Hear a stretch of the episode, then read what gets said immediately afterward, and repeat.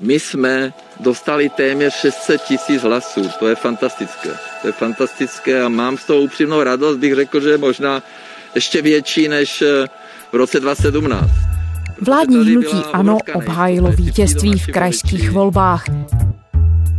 Strana premiéra Andreje Babiše získala nejvíc hlasů v deseti z celkem 13 krajů.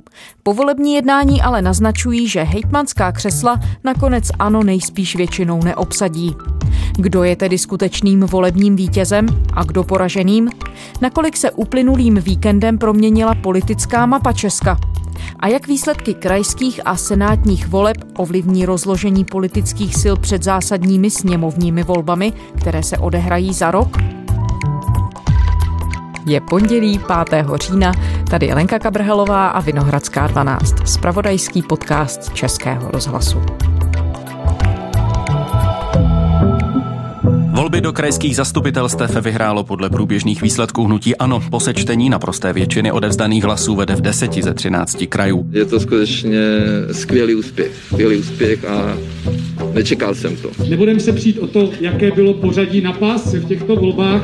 Je to přibližně druhé až třetí místo pro Piráty. V tuto chvíli je to těžké vypočítat, neboť řada stran šla do voleb v koalicích. Ukázali jsme, že dokážeme vítězit a vlastně ve třech krajích, kde se podařilo porazit hnutí ano, tak u toho starostové byli. Ten výsledek je, myslím, velmi dobrý. Chtěla bych poděkovat všem partnerským stranám a hnutím, se kterými jsme eh, se společně domluvili. A myslím, že tím ukazujeme, jak v těch senátních, tak v krajských volbách, že spolupráce má velký smysl. Josef Mlejnek, politolog z Fakulty sociálních věd Univerzity Karlovy. Dobrý den. Dobrý den. Pane Mlenku, co jsme se skrze krajské volby o Česku roku 2020 vlastně dozvěděli? Kdo jsou podle vás vítězové, kdo jsou poražení? Tak na prvém místě si myslím, že vítězové jsou voliči, protože mě mile překvapilo, že přišli k těm volbám. Před volbami se spekulovalo o tom, že kvůli covidové pandemii zejména starší lidé zůstanou doma, že bude hodně nízká volební účast. Tenhle ten byl takhle zmačkaný tam ve obálce. To nevadí. Jestli to přijmou. Já jsem to neměla čem, čím vyžehlit. To se pak namačkáte do obálky. No, to je v pořádku. Krátce po 14. hodině začaly volby a v domově pro seniory v České kamenici se klienti schromáždili v jídelně. Máte náhradní lístky, já jsem je vyhodila. Já mám. No. Ty noviny s těma kandidátama, jak jsem mám. Chce se ještě na poslední chvíli podívat na obličeje kandidátů pan Vladimír. Jeho spolubydlící mu podává noviny. Je fakt, že něco člověk může změnit. A změna to, jak se říká, změna to je život. V tom okamžiku se rozezní zvonek a dvoučlená komise z městského úřadu je tady. Takže nemáte obálku? Můžete vložit do urny, volnete. Ukázalo se, že ta volební účast byla vlastně ještě o něco málo vyšší než před čtyřmi lety. Samozřejmě, že možná část starších voličů zůstala doma, ale pokud se tak stalo, tak aspoň z části nahradili mladší ročníky a myslím, že je určitě dobře, že volební účast zůstala taková, jako u krajských voleb v České republice bývá. Není to žádná, kdo ví, jak vysoká volební účast, je to v tom rozmezí 35-40%, ale určitě je dobře, že nespadla někam, jak se spekulovalo, ke 20%. Tak to myslím, že je určitě pozitivní věc a potom, když se ptáte na vítěze a poražené, tak to je často velké dilema, jak vyhlásit vítěze voleb. Jestli je to ten, kdo získal nejvíc hlasů, anebo jestli je to ten, kdo po těch volbách se ujme výkonné moci. Což někdy je to ten samý subjekt politický, ale zdaleka to tak být nemusí. A v těch krajských volbách sice zvítězilo ve většině krajů hnutí ano, ale v těch povolebních jednáních se může snadno stát, že zůstane ve většině krajů v opozici, že ty strany na druhém, třetím místě a dalších místech dělají koalici bez ano a zaujmou výkonnou moc v těch krajích. V Pardubickém kraji zatím vítězné hnutí ANO do povolebních vyjednávání nezasáhlo. Členové stávající koalice totiž dostali dost hlasů na to, aby ve vedení kraje pokračovali. Podepsali už i společnou společné prohlášení o další spolupráci ve složení koalice 3PK, koalice stran ODS a TOP 09, koalice pro Pardubický kraj a starostové a nezávislí. Společně Teď už se to ukazuje, že v několika krajích už se další strany dohodly na koalici, v dalších se ještě dohadují. Takže je opravdu reálná možnost, že ano, bude v řadě z těch krajů, celkem vyhrálo v deseti ze třinácti, že by mohlo být odstraněno té možnosti vládnout v kraji, tak dá se tedy vlastně mluvit o tom z hlediska premiéra Babiše, že ano, skutečně volby vyhrálo, jak v sobotu on tvrdil v tom svém povolebním projevu.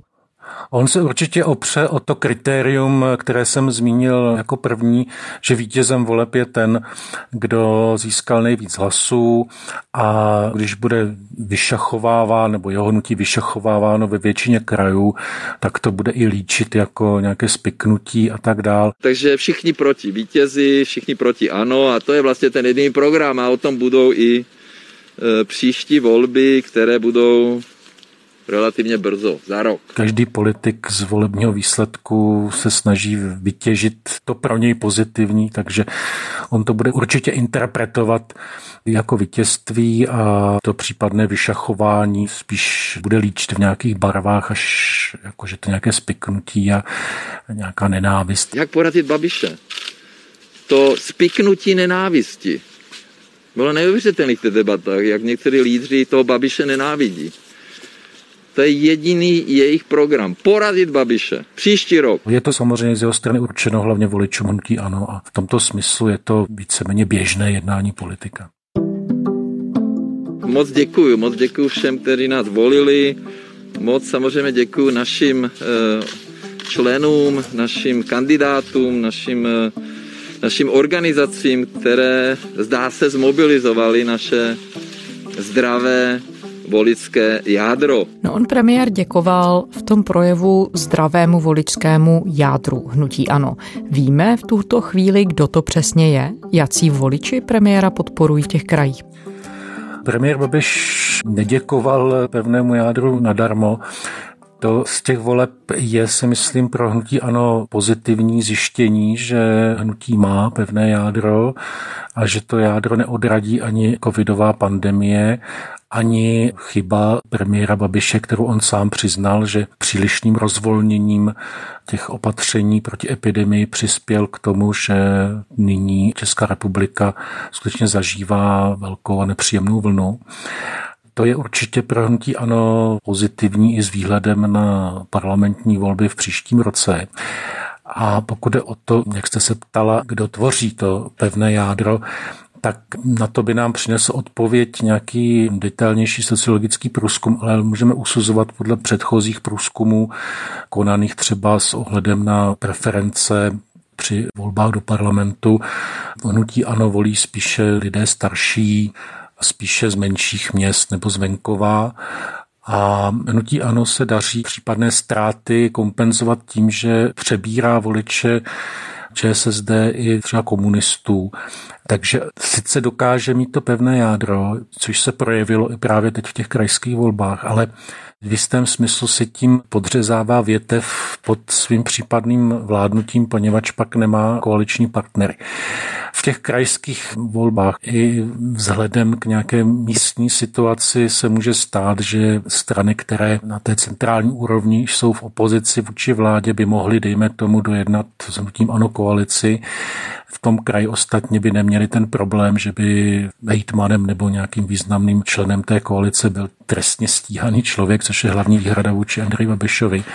Ale myslím si, že obecně ty strany, které jsou nyní na té celostátní úrovni v opozici, tak nebudou mít moc chuti uzavírat s hnutím ANO koalici na krajské úrovni, že pokud to jen půjde nějak zařídit, jinak asi zvolí nějaké jiné řešení právě i s výhledem na celostátní politiku, ale na druhou stranu nelze vyloučit, že zvlášť pokud třeba v nějakém daném regionu bude mít ANO schopné vyjednavače, že se do nějaké koalice dostane. Ale i na té krajské úrovni je vidět to, že to velké oslabení až fiasko ČSSD komunistů zhoršuje hnutí a manévrovací prostor a je to faktor, který přispívá k tomu, že snadno může hnutí ANO skončit v opozici. A něco podobného může nastat za rok po parlamentních volbách, takže pro hnutí ano je to určitě varovné memento, ten výsledek krajských voleb z hlediska právě toho druhého kola v vozovkách, čímž myslím to vyjednávání povolebních koalic. To je zajímavé, co říkáte. Takže vlastně, když se mluví o propadu ČSSD, o propadu komunistů a politologové, experti ho opravdu pojí s tím, že na jedné straně ČSSD je otevřeně ve vládě, komunisté podporují ano v parlamentu, že obě tyto strany doplatily na tu podporu ano. A zároveň vy říkáte, že na tohle to ale může doplatit úplně stejně strana premiéra Babiše. No ona může doplatit právě na to, že ztrácí koaliční partii, nebo že ona vlastně... Nebude mít s kým ty koalice tvořit. Hnutí ano vlastně jedním z hlavních faktorů, proč ČSSD má tak málo, poněvadž už při těch posledních parlamentních volbách v roce 2017 se podařilo hnutí ano odsát ČSSD voliče. A ČSSD je tak marginalizována a přes veškerou snahu se jí nedaří ty voliče získat zpátky. Takže sice hnutí ano na krajské úrovni vítězí ve volbách podle průzkumu by stále zvítězilo s velkým náskokem i ve volbách do poslanecké sněmovny ale pak tam může zůstat v tom parlamentu i v těch krajích jako pověstný kůl v plotě, že nikdo si s hnutím ano nebude chtít hrát a ti potenciální koaliční partneři jsou marginalizováni právě i tím, že se hnutí ano snaží rozšířit vlastní elektorát, ale na úkor těch, s níž by mohlo spolupracovat. Když se podíváme na opačnou stranu, tedy na stranu opozice, tak hodně se mluví o zisku starostů a nezávislých. Hlavně v Liberci hejtman Martin Půta, který vyhrál volby po třetí za sebou, je citován jako opravdu příklad toho jednoznačného úspěchu. Rodí se tady politická síla, která má potenciál přesáhnout ty své dosavadní zisky i v celostátním měřítku a teď právě mluvím s výhledem k tomu, co už jste zmiňovala, sice, že za rok tu budeme mít parlamentní volby. Martin Půta je opravdu zajímavý a svébytný fenomén a ty úspěchy v Libereckém kraji jsou dlouhodobé. Podívejme se na Liberecký kraj, kde Martin Půta zvítězil absolutně, to znamená, nikdo napříč republikou nedosáhl v krajských volbách výsledek 38%. Za individuálního vítěze krajských voleb je možné označit libereckého hejtmana Martina Půtu z Hnutí stan, který získal nejvíc preferenčních hlasů ze všech kandidátů v celé republice. Tak já to vnímám jako známku od eh, lidí, od obyvatel kraje za to, jak jsme čtyři roky kraj řídili. Eh, vnímám to eh, jako ocenění té práce a vnímám to také jako ocenění práce mých kolegů, kteří pro lidi pracují každý den ve svých obcích a městech a jsou ochotni pracovat pro ně i na úrovni kraje a zároveň on je vlastně skoro jediný subjekt politický, o němž můžeme říct, že takový jako bytostně specificky krajský. Jinak v těch krajských volbách, a ukázaly to i ty současné výsledky, voliči hlasují spíše na základě celostátních stranických preferencí, byť určitě přihlížejí k tomu, jaké jsou v daném kraji problémy a jak k těm problémům zaujímají postoj místní regionální politici. To volební rozhodování je mixem celostátních preferencí a nějakého vnímání krajských regionálních problémů, ale ty celostátní preference v tom rozhodování hrají velkou roli. A pro hnutí stan ty krajské volby jsou určitě výhodným terénem, protože to hnutí se profiluje jako regionální, vzniklo vlastně jako regionální, má řadu úspěšných, zajímavých starostů, komunálních politiků a političek a když se voliči rozhodují v krajských volbách, tak někteří z nich určitě mohou dát hlas hnutí stan kvůli tomu, že vnímají, že to má tu regionální dimenzi, byť je to celostátní strana. Po případě, že je může zaujmout nějaký starosta nebo starostka, jehož věhlas může přesahovat dané město nebo obec. Takže v těch krajských volbách hnutí stan zabodovalo. Myslím si, že je to i kvůli tomu, že přeci jenom k těm krajským volbám chodí určitá specifická klientela nebo specifická výseč elektorátu. Určitě potenciální voliči hnutí stan k těm krajským volbám chodí už jenom kvůli tomu, že jsou to lidé, kteří chodí k volbám, poněvadž to považují za svou občanskou povinnost. Tudíž to je pro hnutí stan příznivý terén.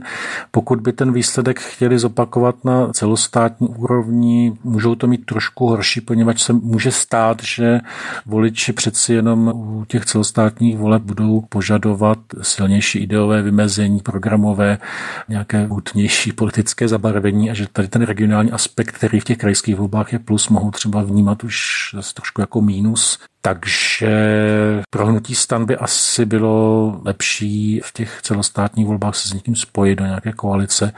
Myslím si, že v minulosti ta koalice stanu a TOP 09 fungovala i právě díky tomu, že ti starostové tam dávali ten přitažlivý regionální aspekt a TOP 09 takový ten celostátně více ideový. TOP 09 a starostové a nezávislí se domluvili, že na konci roku ukončí spolupráci. Po večerním jednání to řekli předsedové obou stran. Společné kluby mají jak ve sněmovně, tak i v Senátu. To spojenectví fungovat přestalo, na vině byly i nějaké osobní spory a záležitosti a myslím si, že obnovovat jednou rozpadlou koalici nebo spojenectví je složité, takže nevím, jestli se to obnoví, ale Možná pro úspěch hnutí stát v těch volbách do poslanecké sněmovny by bylo přeci jenom lepší, kdyby se zapojili do nějaké širší koalice.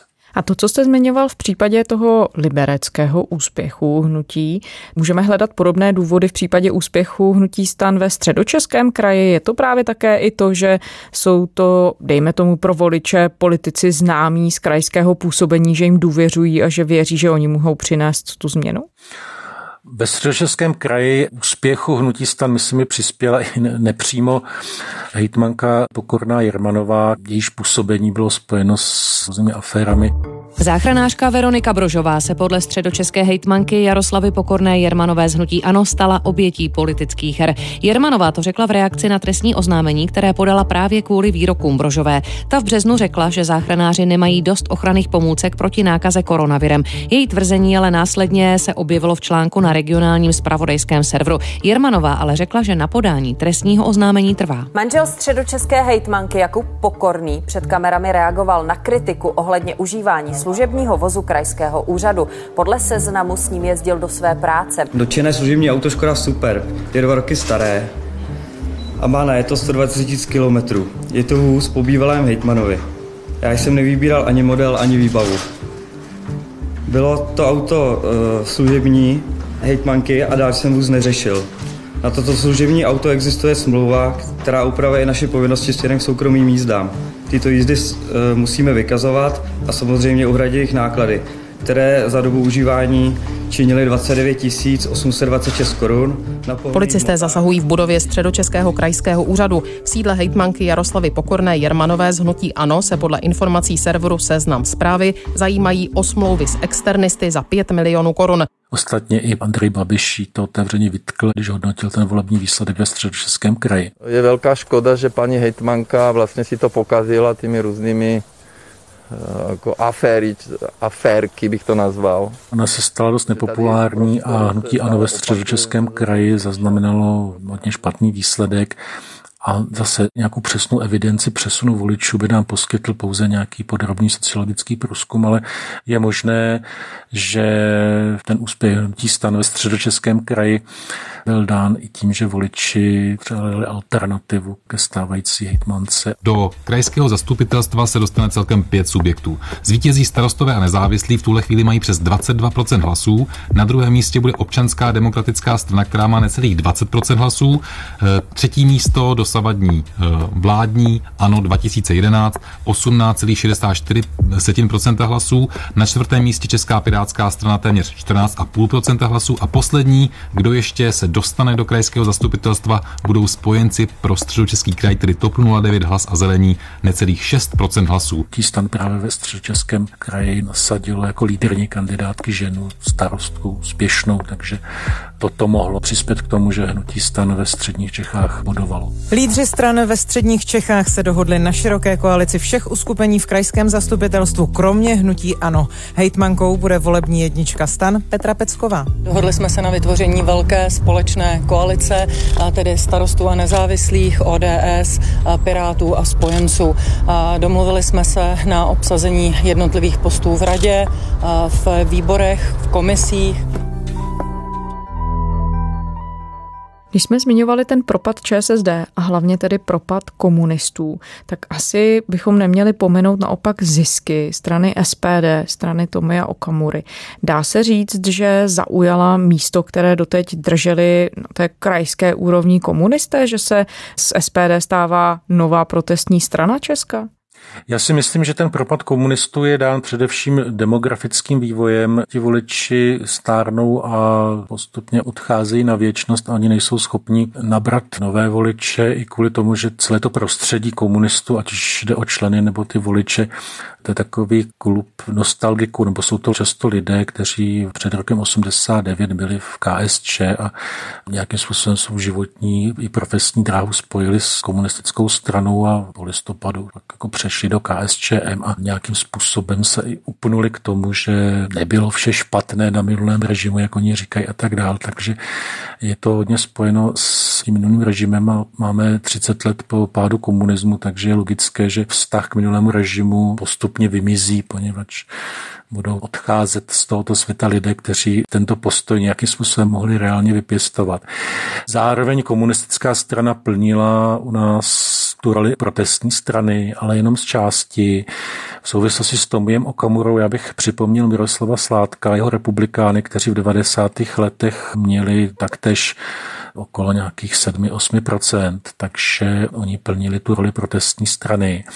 A ty voliči republikánům pak přetáhl Miloš Zeman a jeho sociální demokracie. Miloš Zeman to ostatně okomentoval takovým příměrem, že voliči republikánů, že to jsou zdivočelí sociální demokraté, jak on říkal, takže on to pak prezentoval, takže se mu podařilo domestikovat trošku zdivočelé sociální demokraty.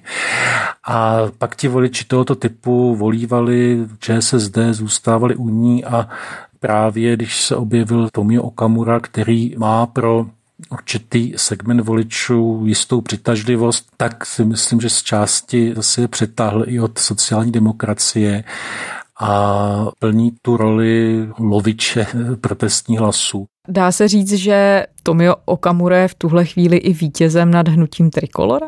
Určitě. Tomio Okamurovi se daří tuto klientelu těch protestních hlasů. Daří se mu, že si ji uchovává pro sebe, pro své hnutí. A Václavu Klausovi mladšímu se nedaří přebrat v Okamurovi voliče. Vůbec se ukázalo, že Trikolora v těch krajských volbách vyloženě paběrkovala, v drtivé většině krajů se nedostala přes 5%.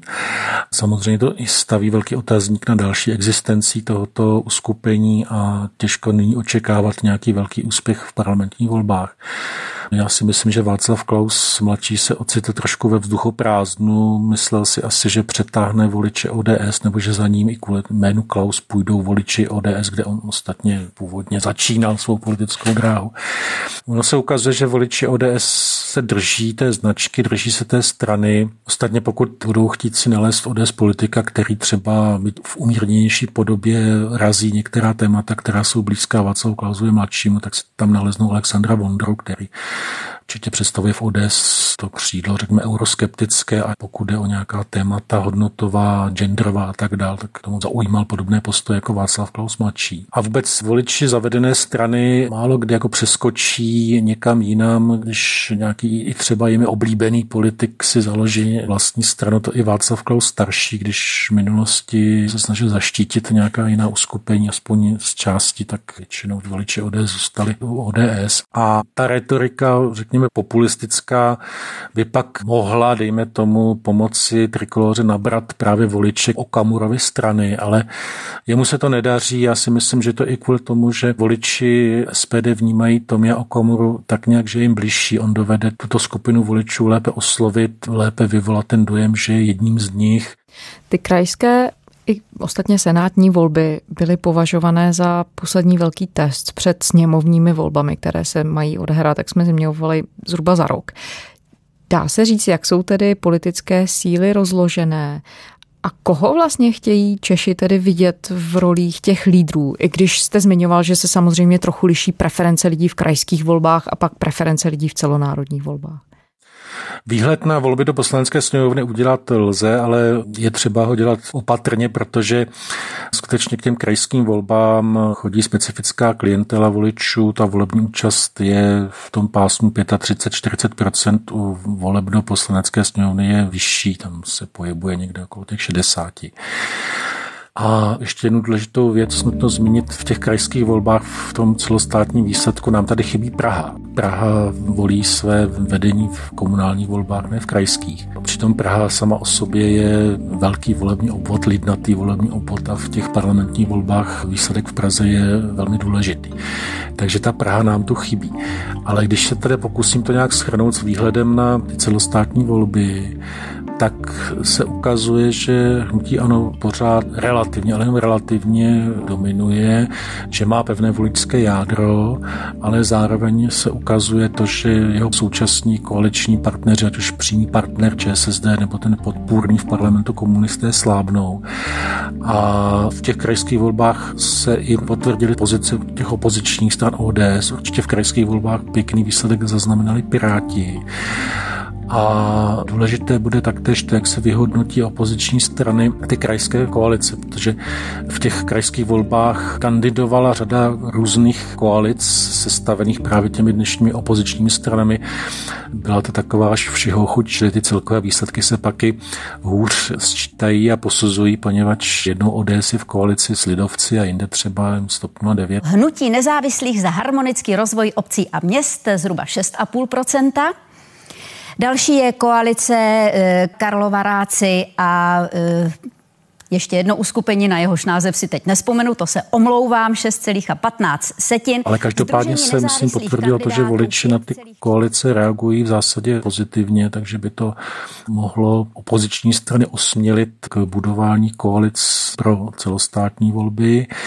Ty krajské volby jsou pro ty koalice příznivější, poněvadž tam sice platí pětiprocentní klauzule, ale koalice tam nejsou nějak sankcionovány nebo neplatí tam ta sčítací klauzule pro koalice a i další pro menší strany a pro koalice příznivý faktor je ten, že ten volební obvod, vlastně celý kraj, je to velký volební obvod.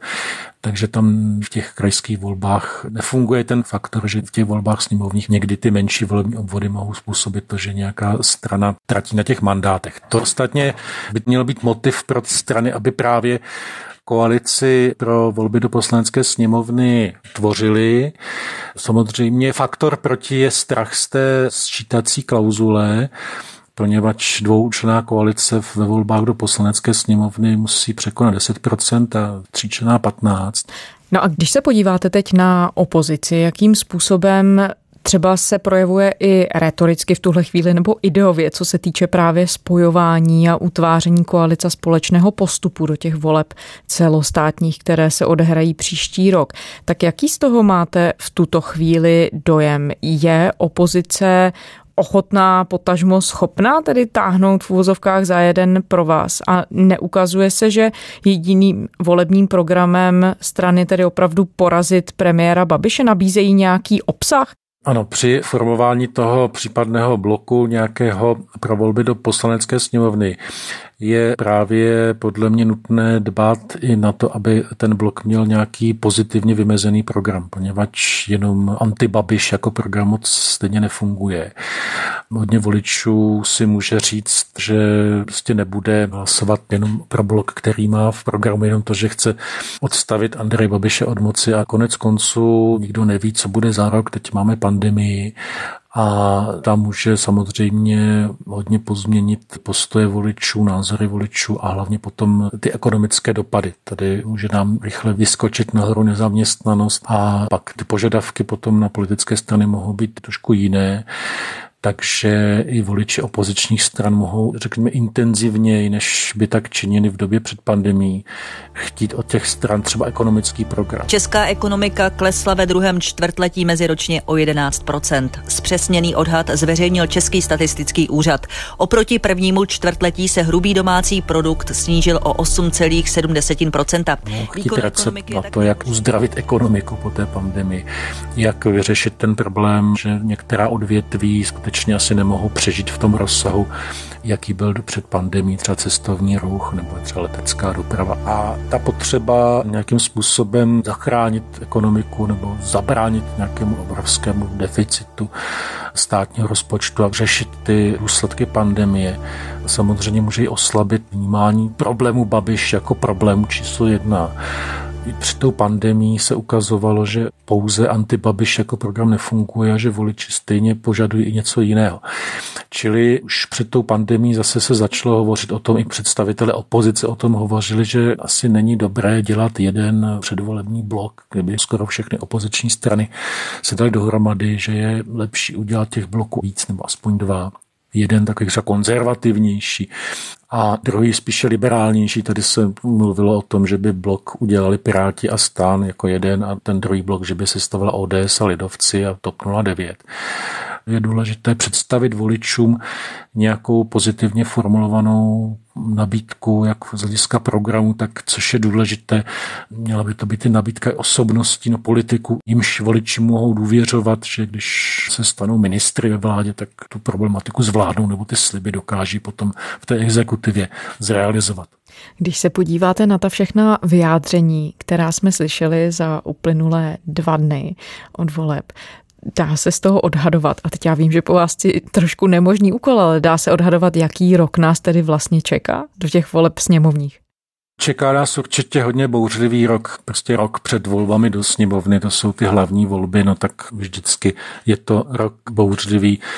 Ta předvolební kampaň reálně začíná mnohem dříve, než podle nějakých oficiálních vyhlášení nebo podle znění volebního zákona dá se říct, že předvolební kampaň vlastně začala už těmito krajskými volbami, takže to bude rok velmi bouřlivý a k té bouřivosti pravděpodobně přispěje právě i snad doufejme ani ne ta pandemie, z toho epidemiologického hlediska snad už by od příštího roku to mělo být lepší, ale zejména ekonomické dopady budou hluboké, zásadní. A pak je také otázkou, jaké budou třeba psychologické dopady té pandemie.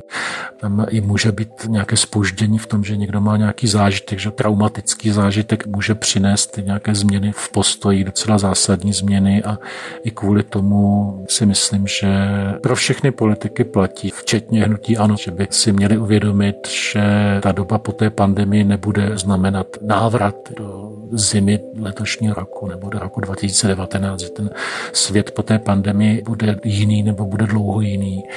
A kdo si to neuvědomí, tak pak samozřejmě může i zaplakat, až uvidí volební výsledek. Josef Najinek, politolog z Fakulty sociálních věd Univerzity Karlovy. Děkujeme. Děkuji za pozvání. Naschledanou.